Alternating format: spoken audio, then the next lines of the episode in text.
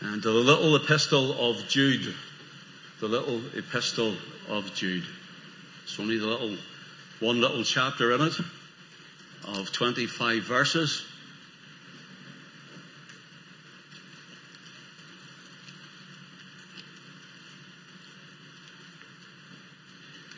You just hear the rain bouncing off the roof and at least we're dry. Is everybody warm enough? We're warm enough. Okay, that's good. Uh, Jude, beginning to read at verse 17, please.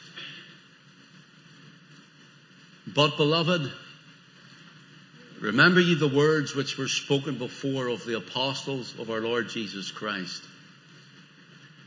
How that they told you there should be mockers in the last time, who should walk after their own ungodly lusts these be they who separate themselves, sensual, having not the Spirit. The capital S there, Spirit, is the Holy Spirit. Having not the Spirit. But ye beloved, building up yourselves on your most holy faith, praying in the Holy Ghost. Keep yourselves in the love of God, looking for the mercy of our Lord Jesus Christ unto eternal life. And of some have compassion, making a difference. And others save with fear, pulling them out of the fire, hating even the garments spotted by the flesh. Now unto him that is able to keep you from falling and to present you faultless before the pre- before presence, pardon me, before the presence of his glory with exceeding joy. Unto the only wise God, our Saviour, be glory and majesty dominion and power both now and forever. Amen. Pardon my reading. With these glasses, sometimes it's very focal. I can't see. The blurs a little somewhere. Let us pray. Take your word, Father, and wing it home. Take your word, Father. And we pray, Father, that your word would, Lord, speak to every heart and to every life, to every situation, to every person. Take your own word, Lord. It's not mine, it's your word. And do with it what you will. Bless those who are away tonight. Encourage them and strengthen them. And Lord, we give thanks for those who are here, who have braved the weather to come and Lord, are sitting in your presence. Would you meet them at the point of their need, whatever that may be, we pray. Bless those who are watching live or will watch later and give them their portion also. Heal the sick. Save the soul. Restore the backslider. And fill men and women with your spirit. Thank you for your blood, Lord Jesus. We pray, O oh God, that you would just now help us tonight and help this man to bring what you would have him to say and not what he would have to say. And your word would be heard and thine alone. Glorify the Lord Jesus Christ tonight. In his name we ask it and for his glory. Amen. I'm just simply entitled this message, Faultless. Faultless. Uh, this word faultless in verse 24, now unto him that is able to keep you from falling and to present you faultless. Notice, is able to present you faultless before the presence of his glory with exceeding joy. It's been really in my mind for, for almost a week. A week on Tuesday. I've been seeking the Lord as usual. And sometimes the, the, the word that we seek for to bring on whether Sunday morning or Sunday evening and it doesn't come sometimes. We want to, we just don't want to think of something or look up something and just take an idea. We want it to be from the Lord. We want fresh manna for His people and every meeting I would seek the Lord for something for you. Uh, nothing was coming. In fact, this week has been a trying week, spiritually speaking for myself, personally speaking. And I just couldn't seem to meet the Lord anywhere on these things. And so Tuesday night, I, uh, it must have been about 10.30 or 11 at night, I can't remember. And I put on a YouTube video and it was from 1990. I think I had watched two. I think it was the one from 97. And I seen Alison and I, she was a wee stripling of a thing of 19 years of age. And I seen myself with my skinhead. But there was part of it that Pastor McConnell had just turned around and they were singing the hymn, I can't even remember what it was really, and he just happened to mention the word faultless. And he mentioned this line, and it is, to present you faultless before the presence of his glory. And the word faultless came when he said it and hit me like a thunderbolt. It was like someone throwing a, a javelin through me. And it was like, speaking that word. And I took this scripture and I've taken this line and I sat, I didn't write on it right away. I waited and prayed about it and thought about it until Friday. And I sat all day on Friday, from morning right through the evening, studying and reading and worshipping and writing. And hence this is where this message came. And really what he had said was something along the lines of, I can believe the Lord for so many things, but how he will present me faultless is something I just don't really understand. How is it that the Lord who is holy and how is it that the Lord who is just in all of his ways takes a man like me, someone like you, and presents you faultless? We think of all our sin that we only know about. To think of even as a Christian, our failures that we only know about, let alone the ones we do not know about, that He would be able to present a man like me, a man and woman like you, faultless. It's, I caught it when He said it, and it just has lived with me from Tuesday evening.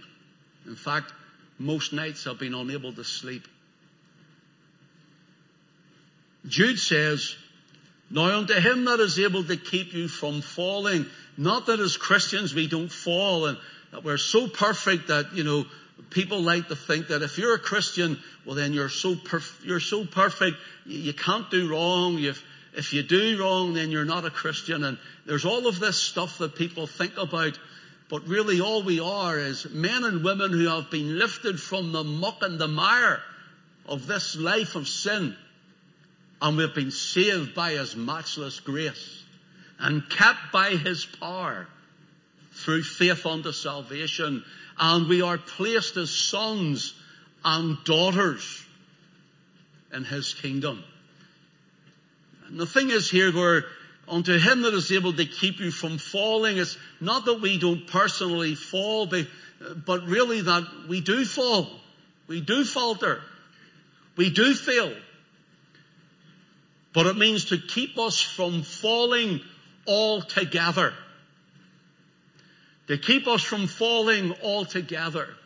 In other words, there are times when we mess up, but in His grace and mercy at the repentance of our sin and by the cleansing power of the blood of Christ, He keeps us from falling altogether. And hence we can walk on with Him and go on with Him. Please don't get me wrong. You know I do not advocate walking in an open course of sin. For therein is a problem that the man and the woman who thinks they can habitually walk in an open course of sin. And we must wonder, where are they with God? And do they know Him at all if there's no conviction of heart to live the life that God would have them to live? Faultless. And to present you you can put your name there tonight. I'll put mine there. Ken Davidson to present you. Ken, he keeps you from falling altogether. And he's able to present you, Ken Davidson, before his presence and glory. Faultless. Faultless. Thought that I would look up just the English in this, and it's pretty, pretty near a lot of the words, uh, the adjectives for faultless. Uh, in the English dictionary. In fact, it's a New English dictionary, and, and I picked out these adjectives which are which would tell us on other words, synonyms for faultless. And it's pretty close to the original Greek text. I looked it up as well, and it really means uh, blameless. Glenn, Pastor Glenn around the table this morning uh, brought us to the book of Colossians, and he, he showed us how Paul spoke of uh, that we were unblameable. In other words, we were faultless. And this wonderful mystery of how Christ presents a, a, person who has been deep dyed in sin, a person who has a background uh, and a, and a life and a past behind them which has been washed in the blood, but yet feeling the Lord as well in many ways. And yet he presents me faultless that he looks at me as though I'm faultless. He sees me faultless. When he looks at me, he looks at you who are saved. He sees us through the medium. The Father sees us through the medium of His Son. He sees us through the medium of the cross and He sees us through the medium of the blood that He shed, His finished work. He sees us faultless. What a Savior. What a Lord and what a God. What a Redeemer. It means blameless, guiltless, immaculate. How does that work? I've prayed about it. I've asked the Lord about it. I've sought his face about it and he's like, how does that work? Immaculate. He sees you blameless, guiltless, immaculate. Because when he sees you, he doesn't really see you. He sees his son. He sees Christ. He is immaculate. He is blameless and he alone is guiltless. It means innocent, not guilty. That you and I are not guilty of that which would be charged against us in our sin. The Father looks at us and it's a, it's a, a judicial uh, form where we would be brought, as it were, to the bar. That is the bar in court, not the pub. And there, judicially, He looks at me and He looks at you and he declares us righteous because we're in Christ. He declares that we have no sin because of the blood. He declares us innocent. Innocent. Guilty, vile, depraved, hell deserving sinner like this man. Not guilty. Not guilty. It means he sees you spotless. I don't know if you've ever thought of this before when we're told that Christ was the spotless Lamb of God or, or whether you're, you're spotless under the blood of Christ. I don't know if you've thought of it like this before, but if, if I got a brilliant white sheet and say I hung it up here. And this big, brilliant white sheet, pure brilliance of white. And how it would, would look beautiful and perfect and, but saying I put it up and there's a little, just one, just one small iota of a little dot, a black dot here. Everyone's attention everyone's focus would miss all of the brilliance and all of the whiteness and be fixed and focused and zoomed in upon the little black iota dot. Just one small little dot. Now it's marred. It's marred by one small little speck of dirt. How perfect Christ is. How perfect He is as the impeccable Son of God. How perfect He is as the Lamb without spot or blemish. How absolutely perfect He is and beautiful. That when we see Him with the eyes of the Spirit, the regenerate heart, quickened by the Holy Ghost to behold the Lamb of God, we see the beauty of Him, the perfection of Him, the loveliness of Him.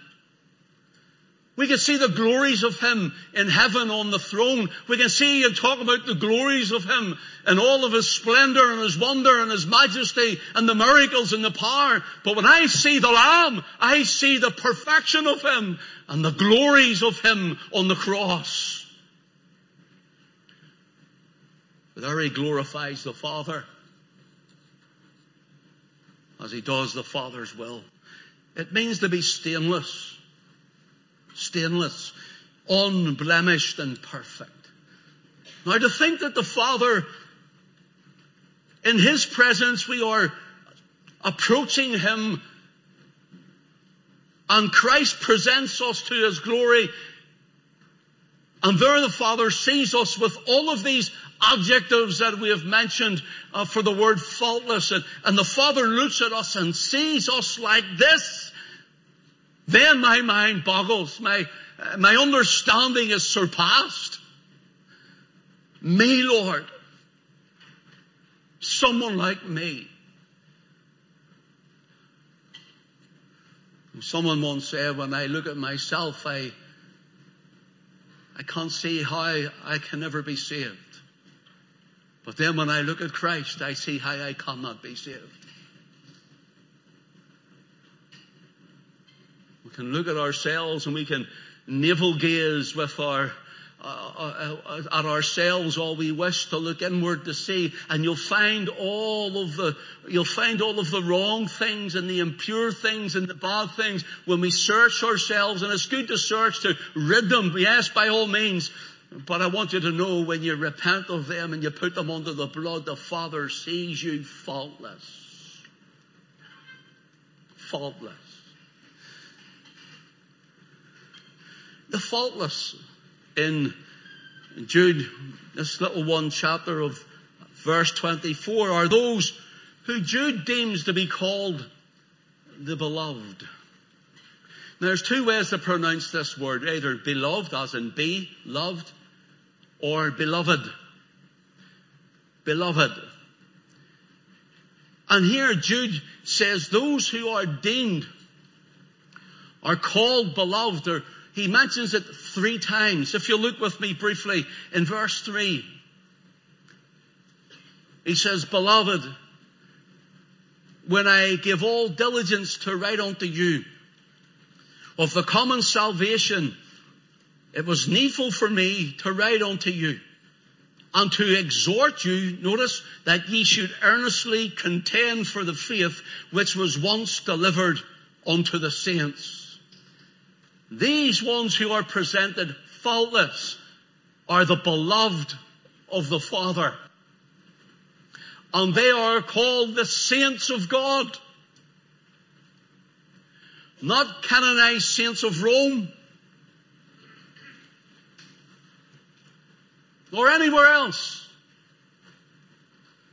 The saints of God are the men and the women whom the Father has set His love on and has regenerated by His Spirit and brought to the cross, drawn with irresistible grace and love.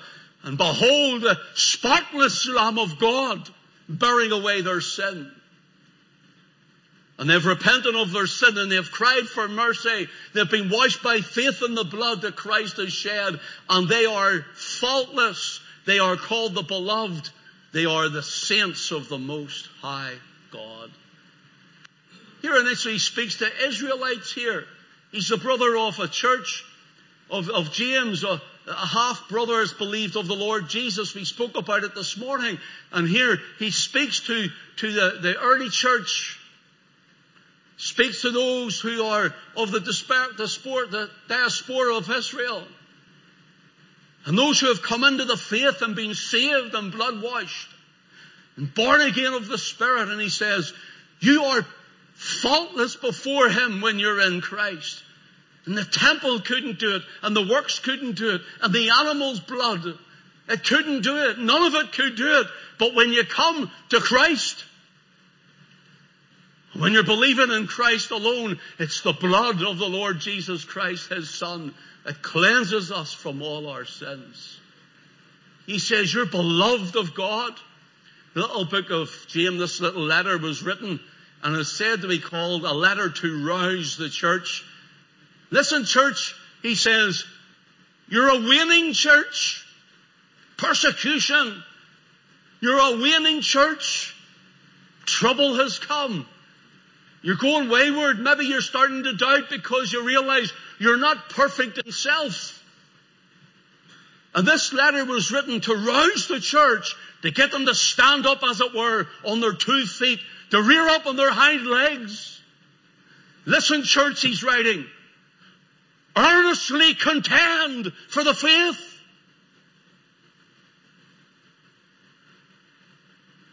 Jude, if there was a letter to be written today to the universal blood-washed church in, the, in Great Britain and Ireland today, in the United States and Canada today, this would be the one.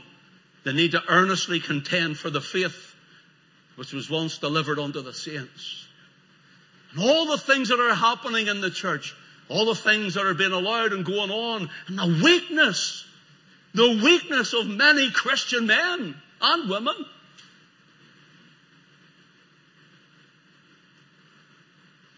Here he's saying, beloved in verse 1. And then if we go, and that's where I run down to verse 17, our beginning of our reading. But beloved, remember ye the words which were spoken before of the apostles of our Lord Jesus Christ. Now he's calling them to remember the prophetic word. Remember the prophetic word. First of all, beloved, earnestly contend for the faith. Now, beloved, remember the prophetic word. Remember what the apostles told us. Remember what was written beforehand. The apostles, of course, borrowed as well from the prophets of the Old Testament unto Israel. And he says, take these words and take them and remember what they said. These times will come. And these times will come upon those who love Christ. And then he says, you'll find that they'll be like verse 18, how they told you there should be mockers in the last time who should walk after their own ungodly lusts. These be they who separate themselves sensual, having not the Spirit. Now he says, remember, God's Word has warned us.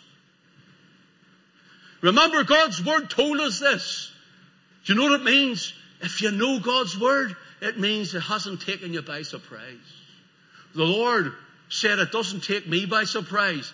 You see, prophecy is history foretold.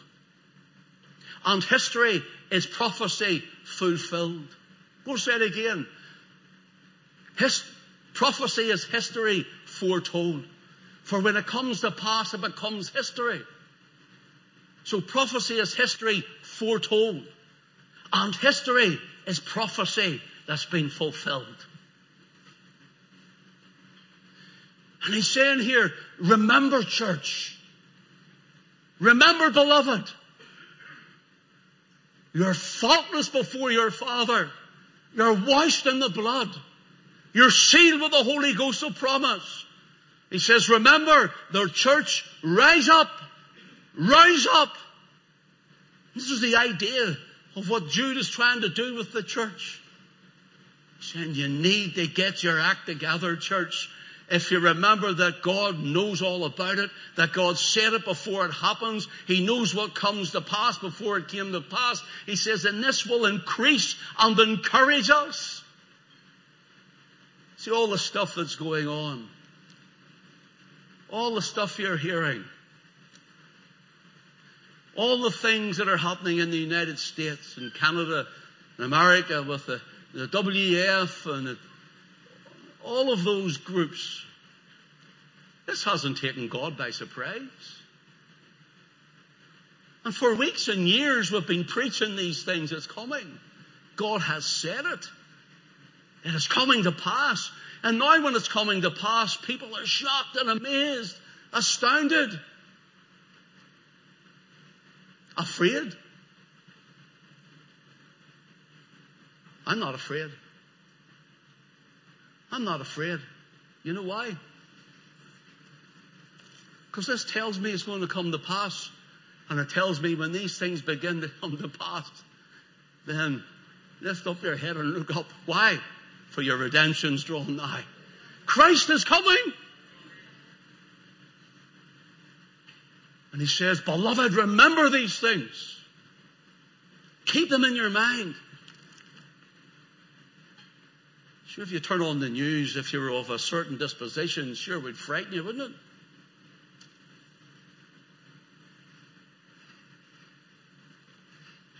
The church has been found wanting in many areas these last lot of years. Found wanting.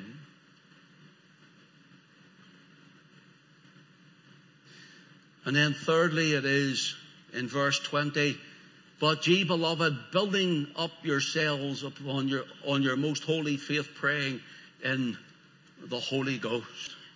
Notice, keeping yourselves in the love of God. This isn't a matter of, well, I'm going to keep myself that God loves me. If I do more, God will love me. That's not what it means. It means keep in remembrance your Father loves you. He chose you from before the beginning of this very earth. You were His from eternity, given to His Son. The Son came in time and purpose, and He died for you. He says, and you remember that? Chosen of God and in His purpose. So if we were to remind ourselves how much He loves us, then this should encourage us in the faith. Jude is not on his own here by any means by calling us beloved. For example, and collectively speaking, Paul calls his beloved four times in the book of Romans, five times in the two books of Corinthians, twice in the book of Philippians, once in Colossians, five times in the two books of uh, Thessalonians, one time in 1 Timothy, one time in the book of Hebrews. James calls us beloved three times in his epistle. Peter calls us beloved six times in 1st and 2nd Peter. And John calls us beloved eight times, eight times between his little epistles of 1st and 3rd John.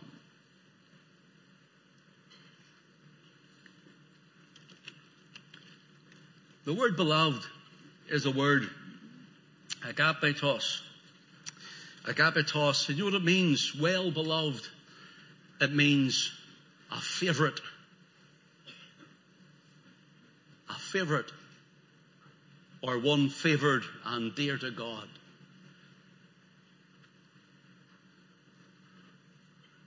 I'm one of God's favorites. God has no favorites. Oh, now hold on. Now hold on a minute. In his election, he does. And he says, Jacob have I loved, but Esau have I hated. Think about it. He says, Jacob have I loved. God says this, but Esau have I hated. You're one of God's favorites. And hence he presents you faultless. It's all his doing. It's all his work. Our salvation from eternity through time to eternity is all of God. There's nothing in ourselves. It's all of Him. And so, we will be presented faultless for the presence of his glory with exceeding joy. We will be presented blameless and guiltless, immaculate, innocent, sinless, spotless, stainless, unblemished and perfect. Because of the doing and the dying of Christ. I can't emphasize it enough. Christ hadn't have died, we'd have been all in our sin. If he hadn't have shed his blood, we'd still be in our sin. If he hadn't arose a third day, no justification from our sin. It's all centered and fixed on him. That's why I love him. Do you love him? Amen. This church loves him. The oversight of this church loves Jesus. And the requirement for even me to think of a man to come in the oversight, you know what it is? One, he must be saved, absolutely. But he must love him. He must love the Savior. I love what Charles Wesley wrote. And that old hymn, Love Divine, All Loves Excelling. I love the verse he says, Finish then thy new creation. Pure and spotless may we be. Let us see thy whole salvation perfectly restored or secured by thee. Changed from glory into glory till in heaven we take our place, till we cast our crowns before thee, lost in wonder, love, and grace. Brothers and sisters, our Lord Jesus Christ is absolutely wonderful. He's a wonderful Savior. Would you say amen? What a Savior! What a Christ. My heart rejoices in Him. My heart skips a beat. My spirit rejoices as we look this morning in Mary's Magnificat. My soul doth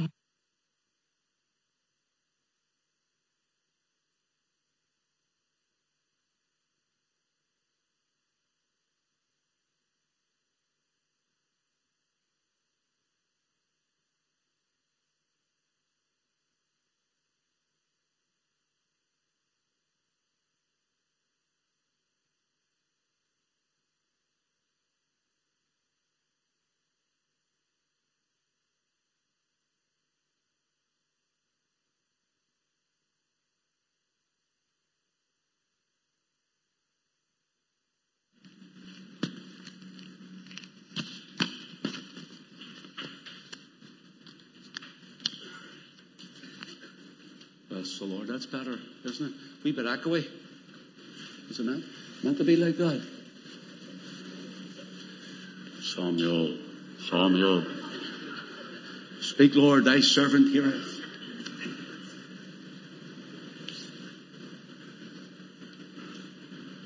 Isn't he wonderful though?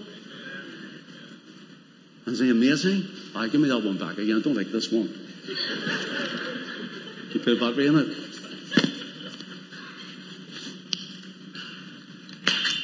Thank you for me. Here you are.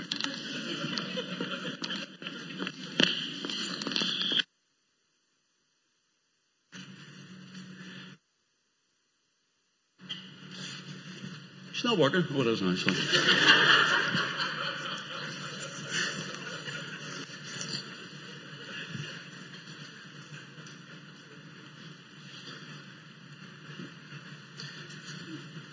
This Christ we serve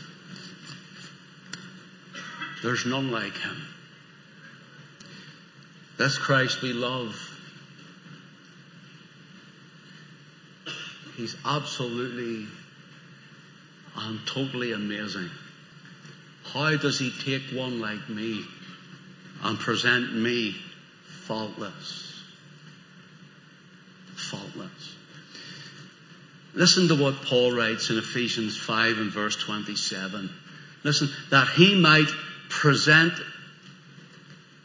it, that is, the church, present it to himself. Notice, a glorious church. You think sometimes when we hear this church is going to go limping in, oh, we've just made it, battle weary, and some of us may be battle weary, but he's going to bring us in in full victory and triumph. That he might present it to himself a glorious church, not having spot nor wrinkle nor any such thing, but that it should be holy and without blemish. Notice, holy and without blemish. I want you to look for, with me for a moment. If you will, the point being expressed by Jude is this. That Christ went to Calvary for the unlovely and the unlovable, for the unregenerate and the ungrateful. That Christ went to Calvary to do the Father's will, to glorify His Father's name, and to manifest His Father's love. For example, first of all, in 1 John 3 and 5, you can either turn and read it with me or you can just listen to it and it'll be on the screen, I think. John writes, And ye know that He, the Lord Jesus, was manifested to take away our sins, and in Him is no sin. With Him taking away our sins, how does that glorify God? I'll tell you how. Because God is holy. God is light and in him is no darkness at all.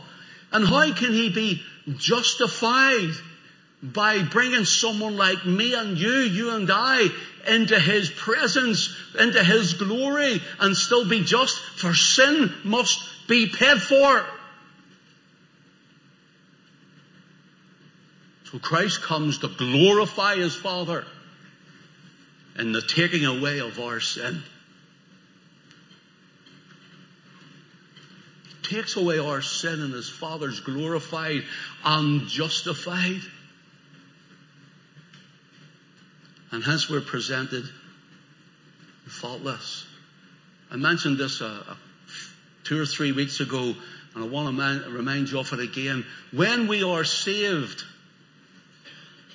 we are free from the penalty of sin. Would you say penalty? I am free from the penalty of sin. See, you're saved. You're the beloved. You're free from the penalty of sin. You will never stand in judgment for your sin. And Christ was manifested to take away our sins, and in him is no sin. Secondly, in 1 John chapter 3 and in verse 8, it says, For this purpose, the Son of God was manifested that he might destroy the works of the devil. This one who comes to steal and to kill and to destroy, to ruin lives, to capture people, to take their souls and drag them to a devil's hell. He who comes to steal away the joy of hearts and to ruin families and marriages and, and homes the one who comes to, to offer and to, to tempt people into addiction and holds them and binds them in, in such practice of alcohol and drugs and gambling and sex and so on. Jesus came. Son of God was manifested. No, notice the word manifest. He came a man. What for? To destroy. Notice the word. It wasn't that he came uh, to sort of hinder the works of the devil. He didn't come to hamper the works of the devil. He didn't come to try and do away a little with the works of the devil. Jesus came and died on the cross to destroy the works of the devil. To destroy him.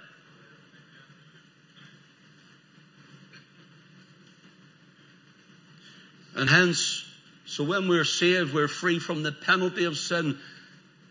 When we are saved and in Christ, we are free from the power of sin. Would you say power? power.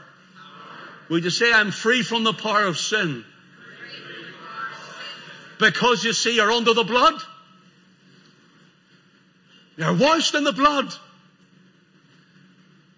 You're, he's bringing us from glory unto glory. You're free from the power of sin. Thirdly, in 1 John chapter 4 and verse 9, he writes, In this was manifested, notice the word manifested these three times. In this was manifested the love of God. The love of God toward us. What this tells me, Jesus loves me. Jesus loves you. Who knows the Lord loves them? Really knows He loves them. Well, why do we worry? Why do you get concerned? And how do you know He loves you? The Bible tells me so.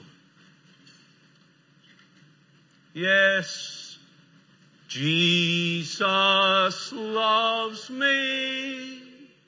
Yes, Jesus loves me. Yes, Jesus loves me. The Bible tells me so. Uh, some people say they know Jesus loves them, but they don't really. They don't fully believe it. And it's faith that takes us and places us in Christ. It is imputed faith from the Father, from the Holy Ghost. And imputed faith places us in Christ. He tells us that He loves us.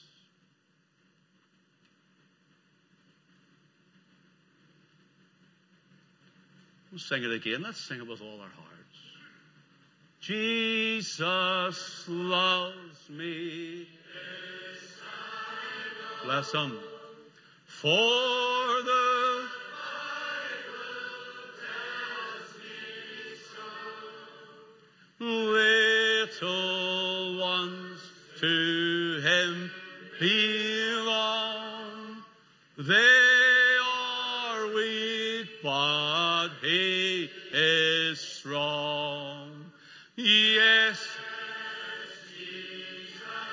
loves me.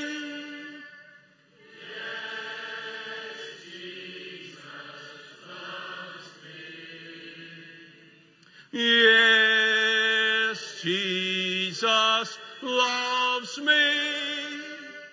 The Bible tells me so.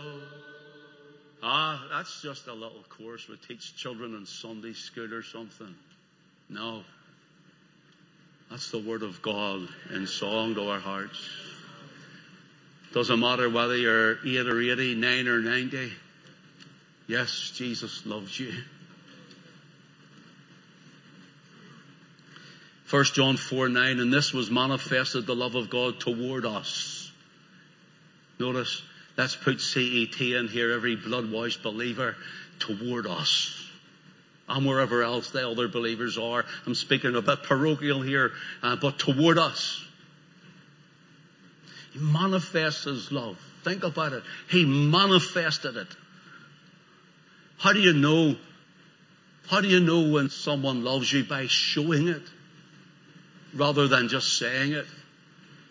Manifesting it rather than just telling you about it. The father could have said, yeah, I love you. I love you. You know I love you and done nothing about it, but he manifested his love. He, he showed it. He foretold it. And then he steps into the scene of time in the person of his son, the Lord Jesus. And he says, see, see, can you see? I love you. It was all the way to pay our debt. Oh, that he would love me. That he would love me.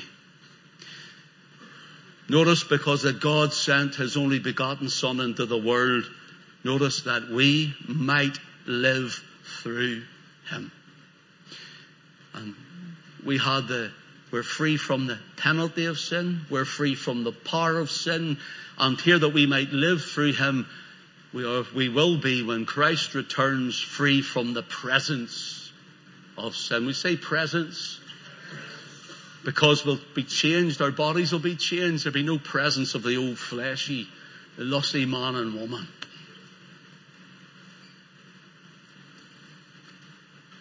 Would you say, I will be free from the presence of sin? Aye, when he comes again. And he will present us faultless.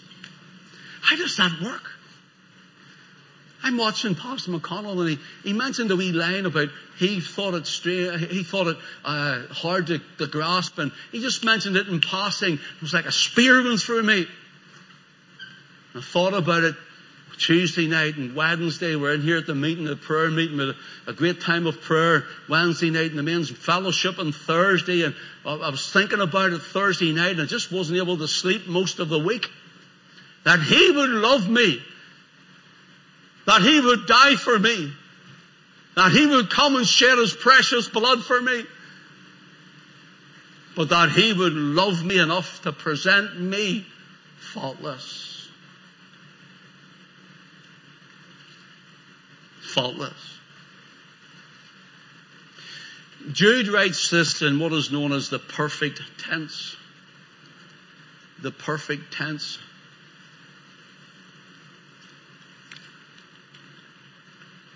For example, whether we're called beloved or saints, it means we are permanent objects of the Father's love. Do you know why I'm a permanent object of the Father's love and you're a permanent, if you're saved, you're a permanent object of the Father's love? Do you know why? Because the Father loved Him and I'm in Him. And so are you. And permanently He loves me. I'm an object of His love. It's not a whimsical love. Yeah, I'll just love you all. Personally and permanently, precisely His love is to me and His love is to you too.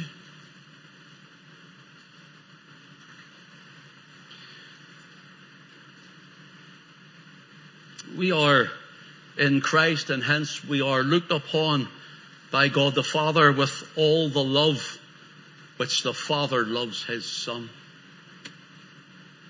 Have I seen and sound presumptions, presumptuous or even arrogant? But look, when I look at myself, Again, I can't see how I can be saved.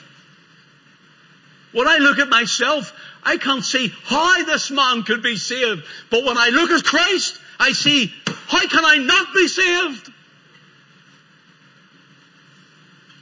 Because of Him. It's done by Him. Wrought by Him. All through Him. All because he is spotless and impeccable.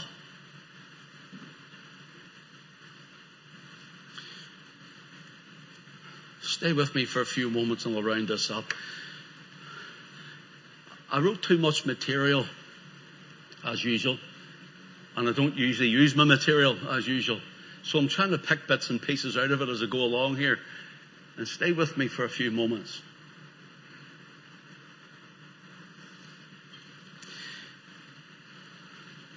The Lord Jesus is going to present us faultless, present us faultless, and He's going to show us as a glorious church or ecclesia, called out people, not having spot nor wrinkle, or even as Glenn read this morning. You thought Glenn knew my notes. We weren't. We all, honestly, because Glenn was around the table thinking that we're going to be unblameable around the table, and I'm sort of going, right, stop there, would you? Because I'm going to preach on this tonight, you know. But he didn't know what I had written. We don't, we, you know, we don't compare notes. But the Lord knew. And the word for uh, faultless here is the word amomos. And it means almost exactly the same as we have already uh, read out to you. It isn't really any different in, in the English language. the idea of this is, is for example, in Hebrews 9, if you'll turn briefly and quickly, please. Hebrews chapter 9 and verse 12. Notice what it says. Neither by the blood of goats and calves, but by his own blood. Hebrews 9 and 12. They're looking at the, the, the they're looking at this mongrelized worship that's become this, uh, this Judaized worship of, of bulls and goats and calves, and it's way far from the Hebraic worship of, of the tabernacle in the wilderness. It's way, way far from it. And all of it, uh, before even right to now was, the blood was to appease, appease God. But when Christ comes, He's the Son of God, and He says, I am well pleased in Him, not appeased. He's well pleased in Christ. And it says here, neither by the blood of bulls, of goats, pardon me, and calves, but by his own blood. Notice, his. You know, we, we, we will just glibly uh, read that. Look at that, it's by his own blood. Stop for a minute. Let's pause. Put the brakes on for a few seconds here. This is his blood. This came from his veins like yours flows through your veins. This is personal to him. If you split yourself open or someone digs you in the nose, you have a bloody nose, it's all of a sudden, oh my blood, look, I'm bleeding, I'm bleeding. It's personal. It hits you like a freight train. Oh look, I've cut myself, the blood's pouring out of me. Oh look at the blood all over the place. It's personal. It's His own blood. The Holy One, the harmless one, the undefiled one. And he says, goats, a temple sacrifice. No. If you want to look at blood for the atonement and cleansing of sin, it was his own blood. His blood.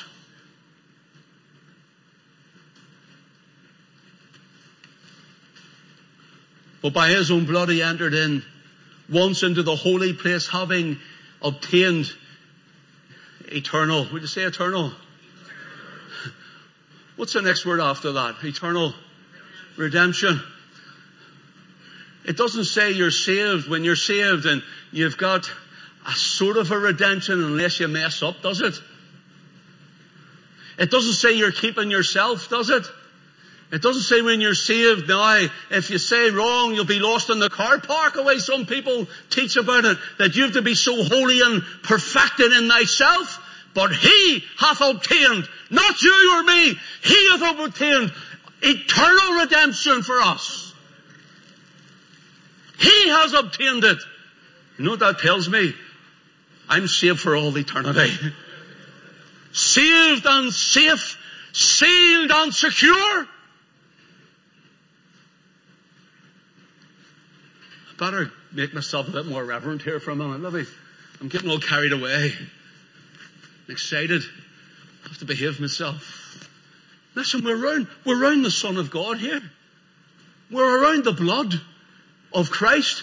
We're talking about eternal redemption in Him. We're talking about the impeccable, beautiful, sinless, spotless Lamb of God. We're talking about the one who came down from glory and died for us. I don't know how I can't get excited about him.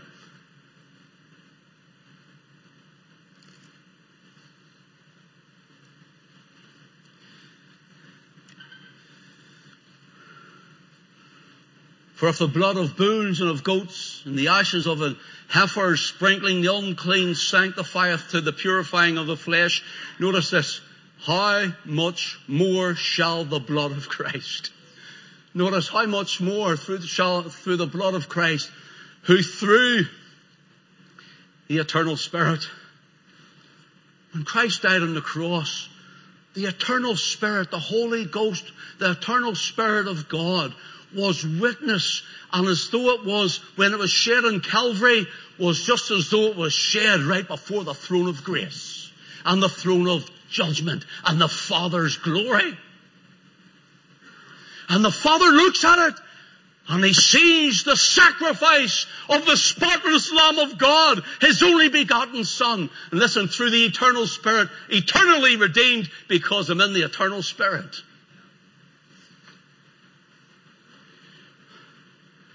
And how can a man like me be presented faultless? Why?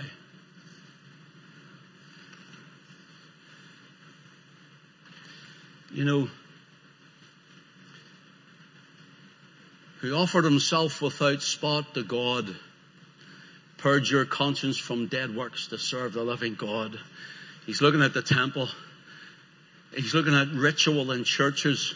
People uh, trusting in their works and trying to be a, a, good enough person and all of this and, and, and offer this to God.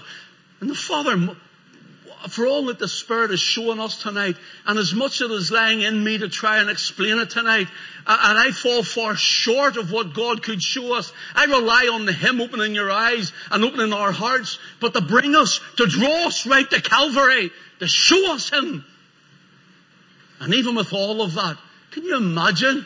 Can you imagine for a moment what it must be for a man and a woman who lived ungodly and in their sin. Can you imagine what they think they're going to offer for their salvation? Well, I was a good Roman Catholic. Well, I was a good Protestant. Well, you know, I was a good person. And the Father will look and say, were you? There's none good. No, not one. There's none good, he says. No, not one. There is none that understandeth. There is none that seeketh after God, Paul writes to the Romans. There's three Roman nuns for you. None. None and none. I think there's another one. Start talking like that, you get into a bad habit.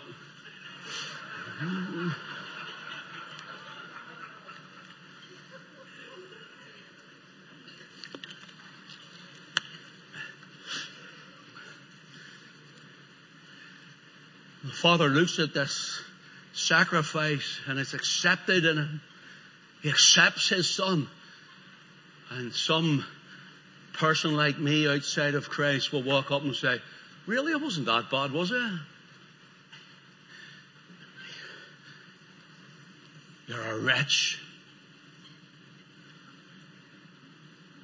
You're vile in the sight of God. You're unholy in the sight of God. You're wicked. You're evil and you're carnal in the sight of God. The Father looks and says, it's not about what you can do. It's about what He's done. I love Him and you've rejected Him. Praise God, we're found in the beloved tonight, aren't we? We're saved. We're saved. I can't stop getting excited about the Lord. It's like that old hymn writer says. Maybe we've got the words to it, boys. I get so thrilled with Jesus every moment of the day. I get so thrilled with Jesus. He's the truth, the life, the way. I get so thrilled with Jesus. Have you got that one, lads? Oh, is it you, Ellie?